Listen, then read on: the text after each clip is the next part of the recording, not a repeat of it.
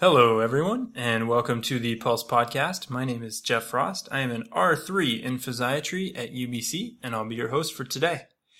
Today, we're going to be talking about top tips for surviving the first year of residency. Now, I know you may be thinking, well, hang on, Jeff, you promised me another episode in the Parenting in Residency series. Where's my third episode? But don't worry, that one's coming. The sad truth is those episodes take a long time to edit because of the amount of interviews in them. The weather's been really, really good lately, so I may have been at the beach instead of editing podcasts. So that one's coming, don't worry. This is a little bit of a lighter episode. Today we're going to be talking about tips for surviving first year. And to join me in this quest, I am here with Estu. Estu is a third-year resident in emergency medicine. And Emily, why don't you introduce yourself? Thanks for having me, Jeff. So, like he said, I'm Emily Stewart. I'm a third-year resident in emergency medicine and happy to be here at your apartment in East Vancouver. Now, Emily, this is, sadly, the third time we're recording this introduction due to an unnamed, incompetent audio engineer. But, so the first and second time, we forgot an important part of your biography. Do you remember what that is? Well, Jeff, I also serve as the Vice President of Resident Doctors of BC. Ah, very cool, very cool. So we've got half of the union executive here in the room today. Happy to be here. Thanks for coming, Emily. So like I said, we're going to be talking about tips for residents, first-year residents specifically, but I guess this could apply to everyone. And, of course, Emily and I were only two out of 1,300 residents in the province, and we wanted to give you as much breadth and depth of experience as we could in recording this episode. So what we ended up doing is we went out to all our friends in all the different years and all the different programs. So we contacted residents from R2 up to R5, from call heavy specialties like internal medicine and general surgery, all the way to call light specialties like physiatry and psychiatry. And we asked them, what advice would you give new R1s who are just about to start residency, and how would you tell them to survive residency? And today's episode is a summary and culmination of those bits of advice presented to you by myself and Emily. So, with that on the books and my refrigerator making lots of noises, the dangers of podcasting in your kitchen, team, the dangers. Why don't we start off? Sure, Jeff. So I'll start with tip number one, which is get enough sleep. Now, Jeff, I know you're pretty good at getting sleep in general, but for the rest of us, it's pretty easy to lose track of how much sleep we're missing out on when on call. And we're really just burning the candle on both ends. Yeah, and it can be really punishing when you don't notice how often you're getting 4 or 5 hours a night. When you're on call, you might be in the minutes range rather than hours. And there really is no substitute for sleep like sleep. And it does wonders for the body, as I'm sure a physician other than me could explain. So it's important that we get as much sleep as we need. And I think you have a whole stack of research that you wanted to share with the team, don't you? Well, you know, there's the basics. We know this stuff already, but I always like to share the wise old piece of residency advice that I think is probably passed down over the years. And it says, don't stand when you can sit, and don't sit when you can lie down. And I would probably even extend this and add, don't lie down when you can be sleeping. And what you're referring to is some pretty interesting research that's come out in recent years. And it basically shows how lack of sleep, disrupted sleep, or even shift work sleep can all lead to pretty negative downstream effects like cardiovascular disease, insulin resistance, increased mortality even. So I think it really behooves us as residents, we're in medicine, to really mitigate that as much as possible. So nap whenever you can. Don't miss out on opportunities to get even 20 minutes in. And for those of you doing a lot of call or shift work like myself, I'd really recommend looking into getting proper anchor sleep. And there's lots of good kind of resources out there that show you how to do this. And there's good evidence that anchor sleep can help regulate our circadian rhythms when our schedules aren't even that regular. And finally, just try to get a consistent post-call routine that works for you and stick to that routine. Awesome. And Emily, while that was an excellent tip, I want to give you a special call out for the unironic and appropriate use of the word behoove. Oh, you're welcome, Jeff. Well played.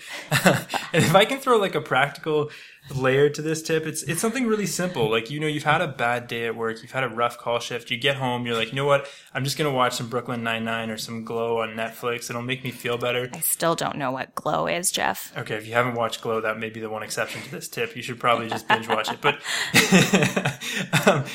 you know, there's nothing like sleep. So don't stay up for that extra 45 minutes watching your favorite show. Just get to bed and get the time you need on the pillow. So, Emily, I think we have recovered from our poor introduction. Shall we move on to tip number 2 that we recorded yesterday? Sounds good. All right. Thank you. Tip number 2. This one comes from one of the residents in a more intense specialty. I should say, before we get further down the list, when I asked people if they wanted to be identified for having provided these excellent tips, everyone said they wanted to be anonymous. Guys, this is the world-famous Pulse Podcast. This is your chance at fame. But anyways, this is from a resident I really respect. She's great. Oh, I've already given away her gender. But anyways, she's great. She's in a very difficult residency program. And she told me, always make sure you make time for your friends and family. At the end of the day, they're people that will get you through your really rough days, your really rough call shifts. They're the people you're going to call when you've had a really bad case and something went poorly. So, you know, don't ignore them when the times are good and only reach out to them when the times are bad.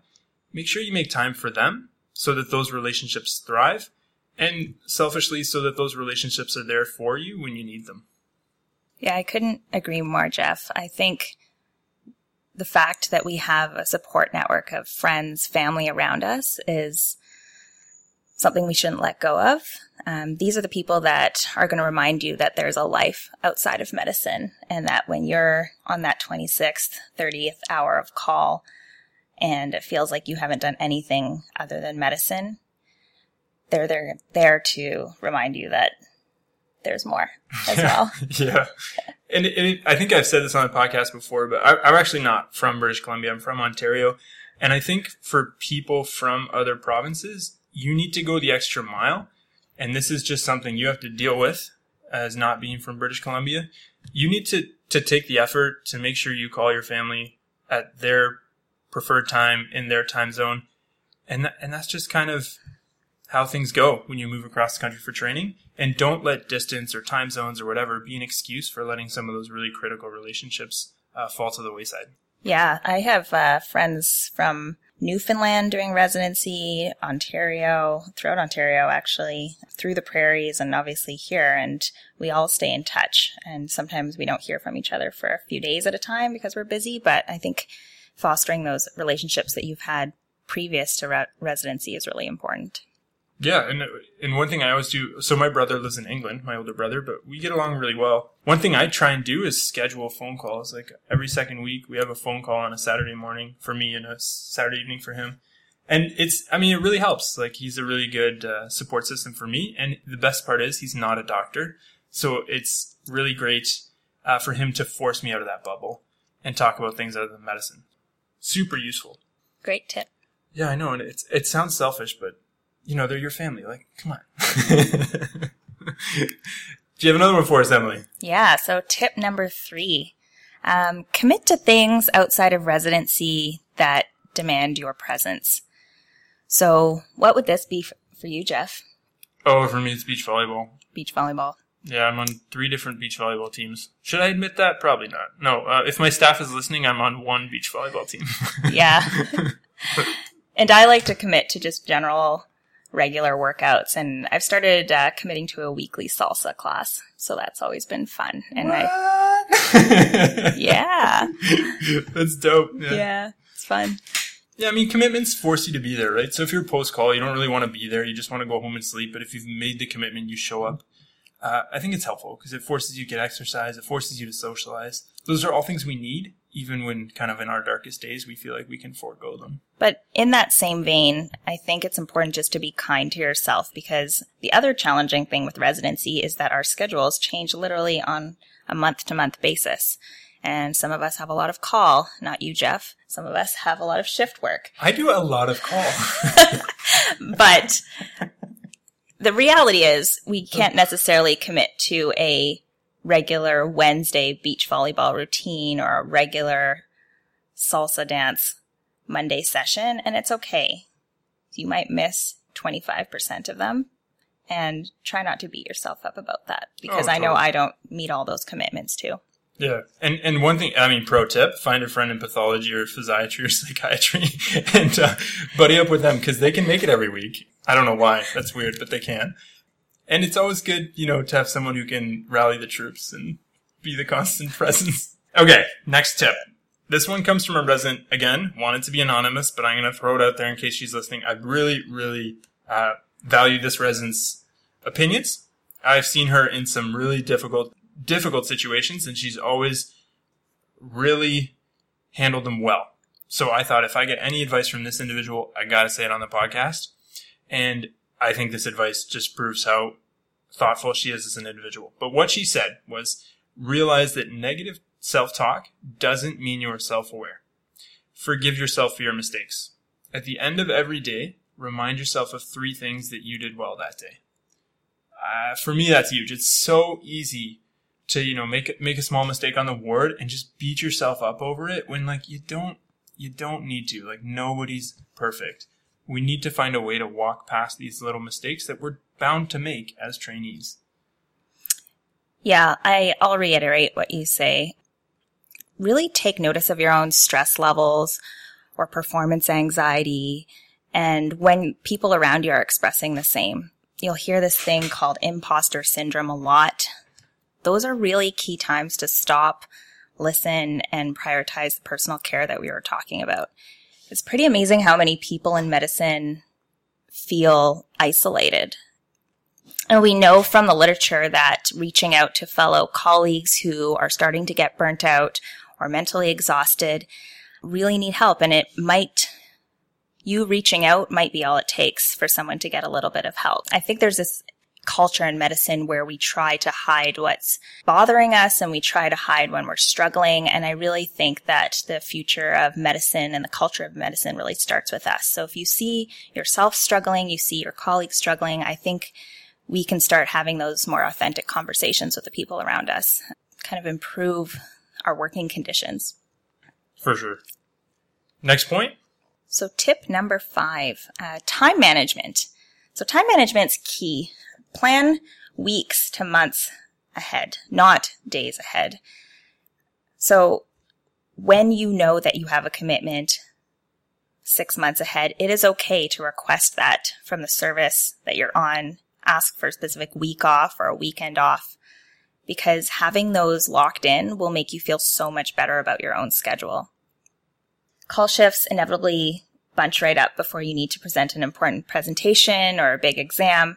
So really try to stay weeks ahead of your schedule, and then that unexpected call bolus won't floor you as much. Yeah, I got to say, for us as physiatry residents, once a year we have to give this presentation to all the physiatrists in the province, called, and we call it province-wide rounds. I'm sure every residency program has something similar. And for me personally, it takes me about a month and a half to prepare for that presentation. If I tried to do it in the 3 weeks before, it's just not going to work. Inevitably, something else will come up. Some other time-critical commitment will come up. So it's really key for me to plan at least 3 months ahead and try and roll with that, rather than just trying to fit everything in at the last moment. You're always going to get floored by some super time-critical commitment. And often residents, I hear them saying that they wish they knew their schedules for a specific rotation earlier enough in advance.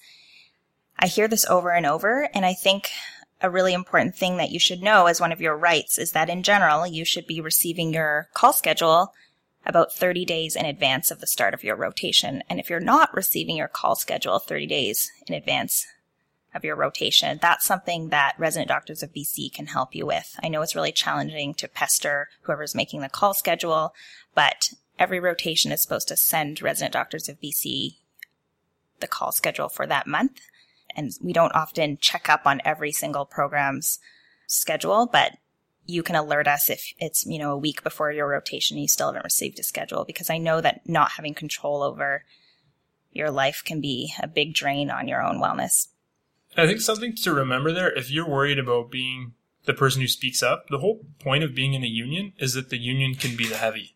So if you need a schedule and you don't want to be the one to speak up, you can come to Resident Doctors of BC, and it's our job to speak up on your behalf. and then you don't have to take the blame. Anyways, next one. Okay, so next, this is tip number 6. This one I really like. Like social media, in residency, you only tend to hear or see about your colleagues' best moments.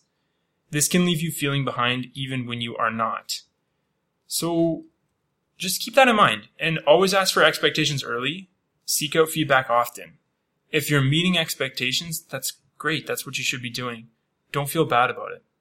And I think this probably comes to the fore most with procedural things. I don't know how many times I've heard an R1 or a medical student boast about how they did a thoracentesis all by themselves with no supervision. And it's like, okay, bro, that never really happened. But if you just listen to those peak moments, you yourself can feel bad. You can feel like, well, how come I didn't get to do the thoracentesis all by myself? And just realize that nobody's doing this maliciously, but we all tend to over-exaggerate our best moments. And if you only hear other people's best moments, it may feel you leaving bad even when there really is nothing to feel bad about.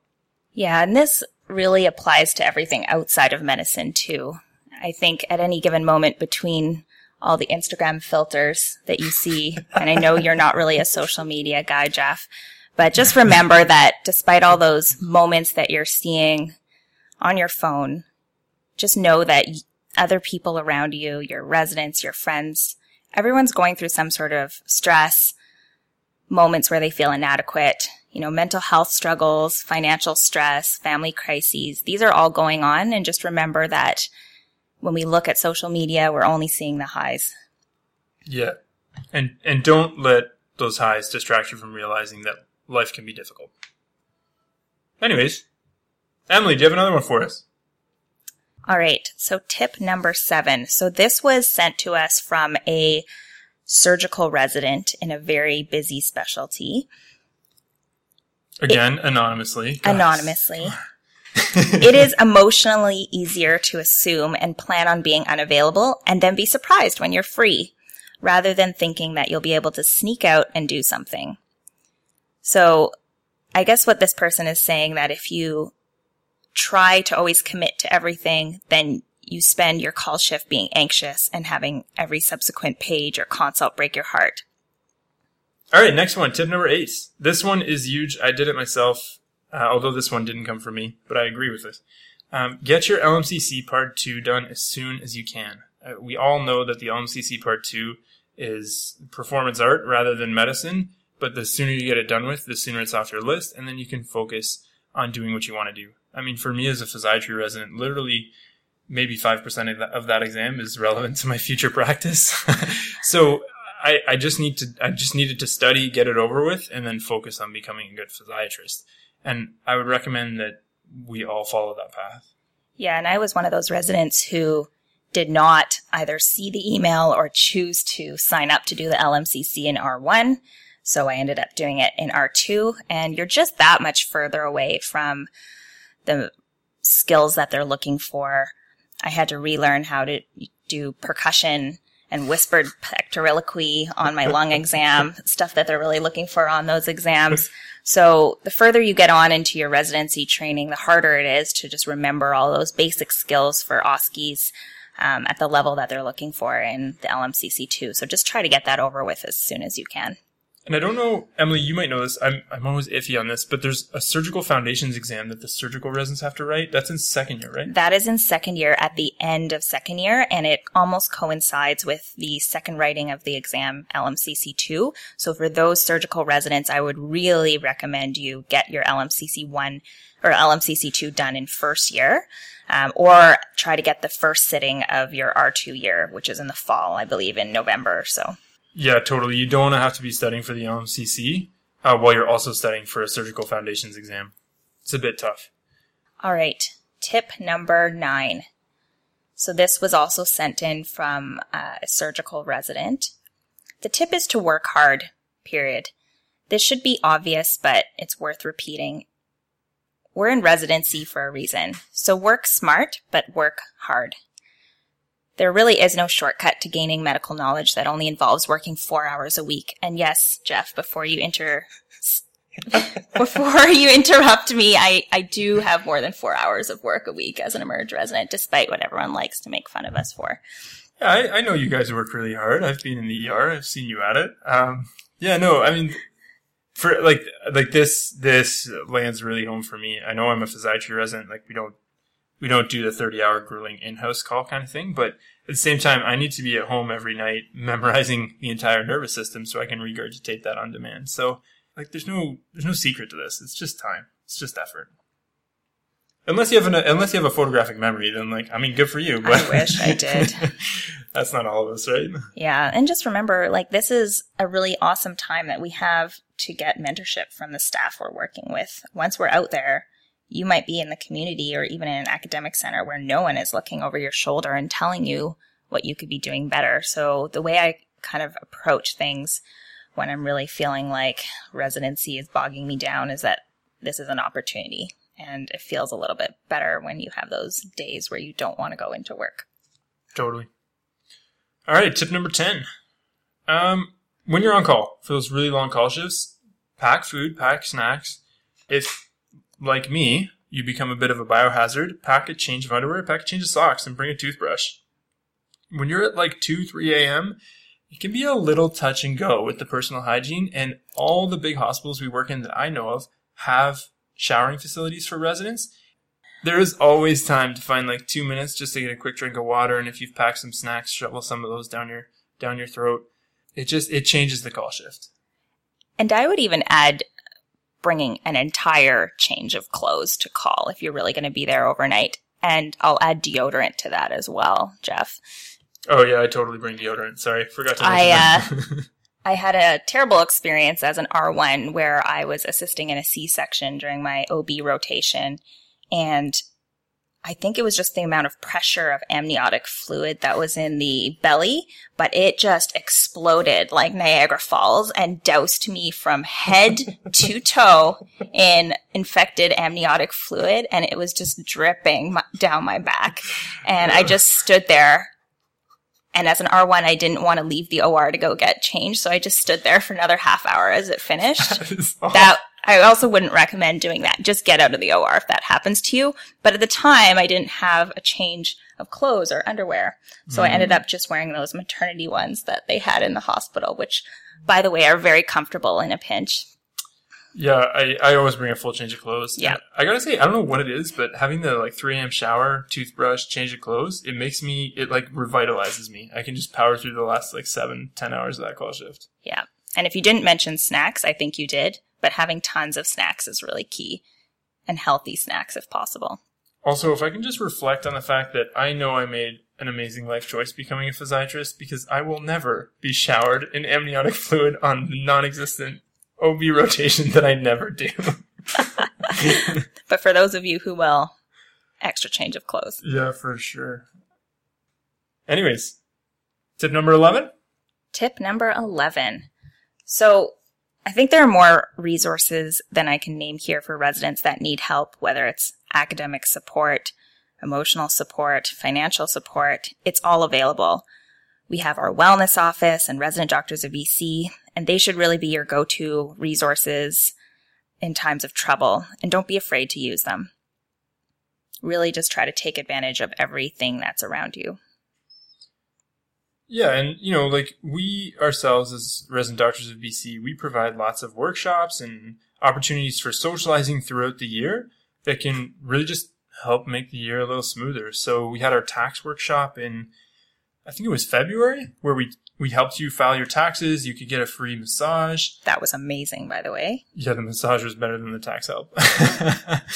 And like, I think in July, in a few, 2 weeks now, exactly 2 weeks from today, when we're recording this on the 14th of July, but on the 28th of July, there will be our fireworks social. So come out, have a beer, meet some other residents that you may not have met before, and enjoy the fireworks. Like, those little things really help.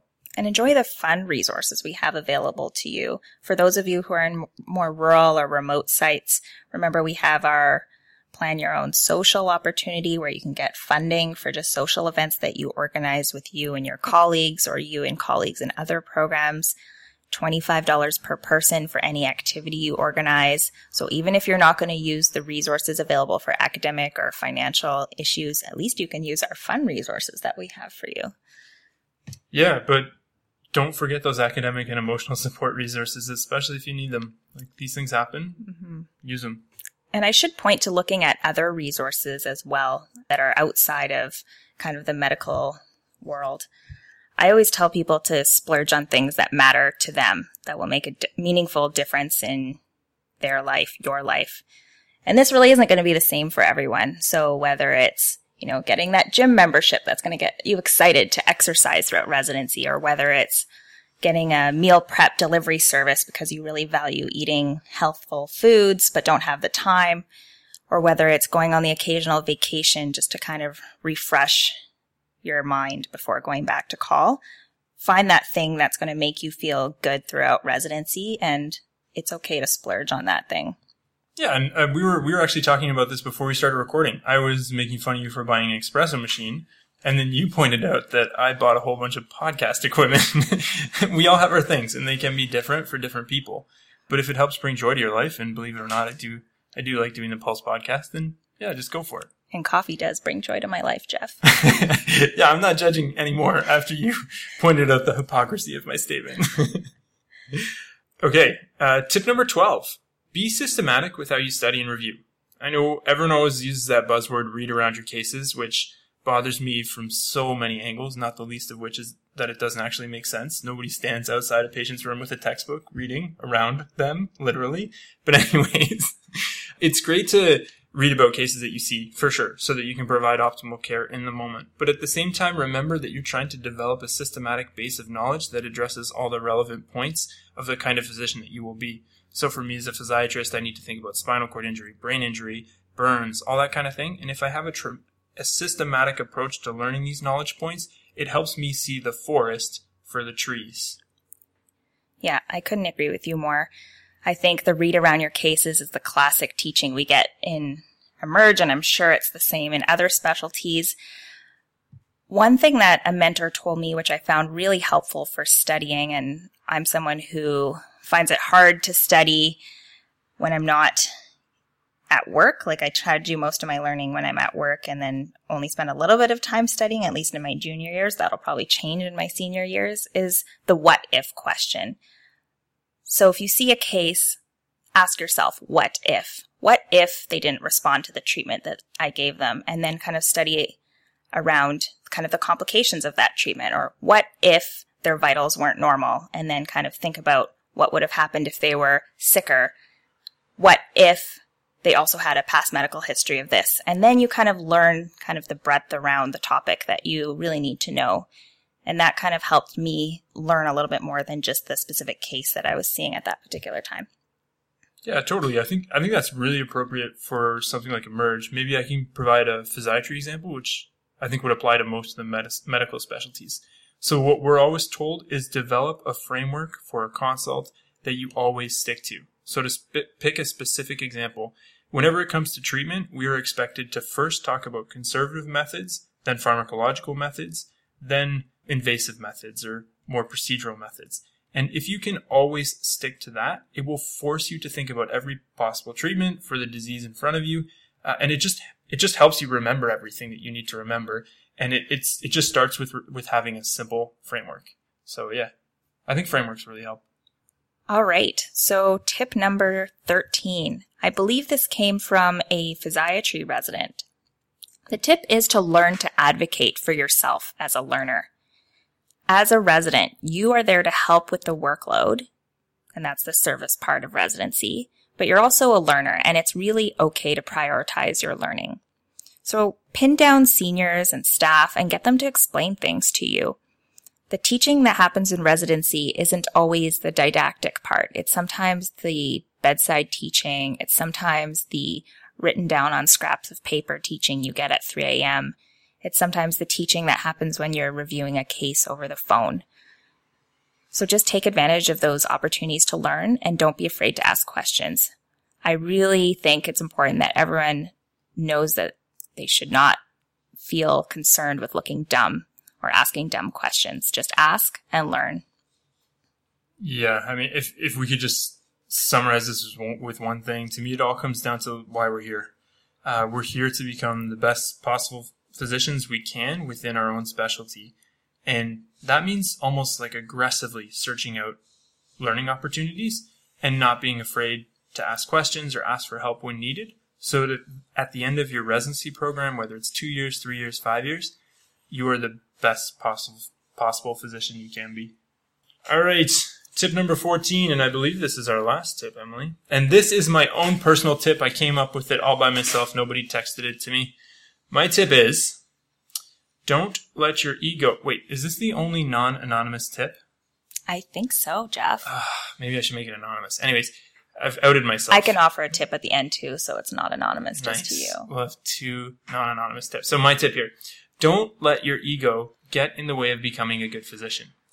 There are educational moments in every second, in every interaction within a hospital, whether you're interacting with a volunteer, with a nurse, with a patient, with a medical student, with an upper year resident. Almost all of these interactions can lead to good learning experiences, and I would encourage you not to believe you're above or more important than any specific learning opportunity. So the one that always comes to mind for me is medical students. Like, I don't know how many times medical students have taught me something, even though I'm now in my third year. Agree. And it's like, if you're in the mindset that as an upper year resident or as an R1 or an R2, I don't need to listen to the medical student. They have nothing to add. I just couldn't stress that is, in my experience, just not correct. Like, there's always something to learn from everyone. I've learned things from nurses, physiotherapists. I've even learned things from patients and their family members. So always be open to learning experiences, even if it's not from a traditional source of knowledge. Yeah. This really adds to the collaborative nature of medicine that I think we really want it to be. Some of the best learning about, airway management and vent management has happened between me and a respiratory therapy student who happened to be in the emergency department, and they had some time and they taught me a lot. So, like Jeff said, take advantage of learning from every resource around you. Yeah. Emily, you have your own personal tip for us? Yeah. So my final bonus tip is know your rights. Is this obvious or what, Jeff? Well, it's hard. We have a lot of work ahead of us in residency. But just remember that you have an organization whose entire job it is to know your collective agreement inside and out. So just remember, if you take anything away from this podcast, that you can contact us anytime, whether it's an issue with call schedules, parking, academic issues, personal crises. Just know that you have Resident Doctors of BC that's on your side. Because there's few things worse in life in residency than feeling like you have no control over your life. But we're there to help you with that. Yeah, I couldn't agree more. Residency's tough. Use the supports available. And that's specifically, like, there is a legal language around the collective bargaining agreement. And as your union, we are there to unambiguously and aggressively enforce it. Feel free to make use of that service. Definitely. All right. Well, thank you very much for taking the time to listen to this episode of the Pulse Podcast. I'd like to thank you, Emily, for taking the time to come on. Thanks for having me. And I'd also like to thank everyone who texted me advice. Most of you asked to remain anonymous, which mystifies me, but you know who you are. You know your excellent, wise, wonderful residents, and thank you for helping the R1s that are coming through the system now. And for the R1s, I hope you listened this time, unlike at my MSAC presentation. Thanks for listening. Still sour. Anyways, our music today was Blue Circles by Unreal DM, and right now you're listening to Summer Trip by Togolio. Both of those are used with the Creative Commons license. And in terms of upcoming events, we have our board nominations. So if you're interested in becoming a board member of the Resident Doctors of BC, just like Emily and I, get your name in soon, because our elections will run from the 23rd of July to the 30th of July. It'll be an online election where we will vote for the new executive, and that could be replacing Emily as vice president, me as communications director, and our president and finance director, and then all the other board seats that are available. Feel free to contact us if you have any questions about our experience on the board as well. For sure. And in terms of other upcoming events, on the 28th of July, we have our Fireworks Social, as I mentioned. And that's an event, if you'd like to come, please sign up on Eventbrite. There will be some drinks and some appetizers provided. And then after we enjoy the food and drink, we'll be heading over to the beach to watch the fireworks go boom. So I'm pretty excited about that. I've already reserved 2 seats. Now I just need to find someone else to go with me, but that's... I'll go with you, Jeff. Thanks, Emily. Thanks. That's kind of it for this week. So thank you very much. Unless, Emily, you have any upcoming events to add? No, that's it for now. Alrighty. Thank you very much for listening. We'll be catching you soon with the end of our Parenting in Residency mini-series. Have a great day. Bye for now.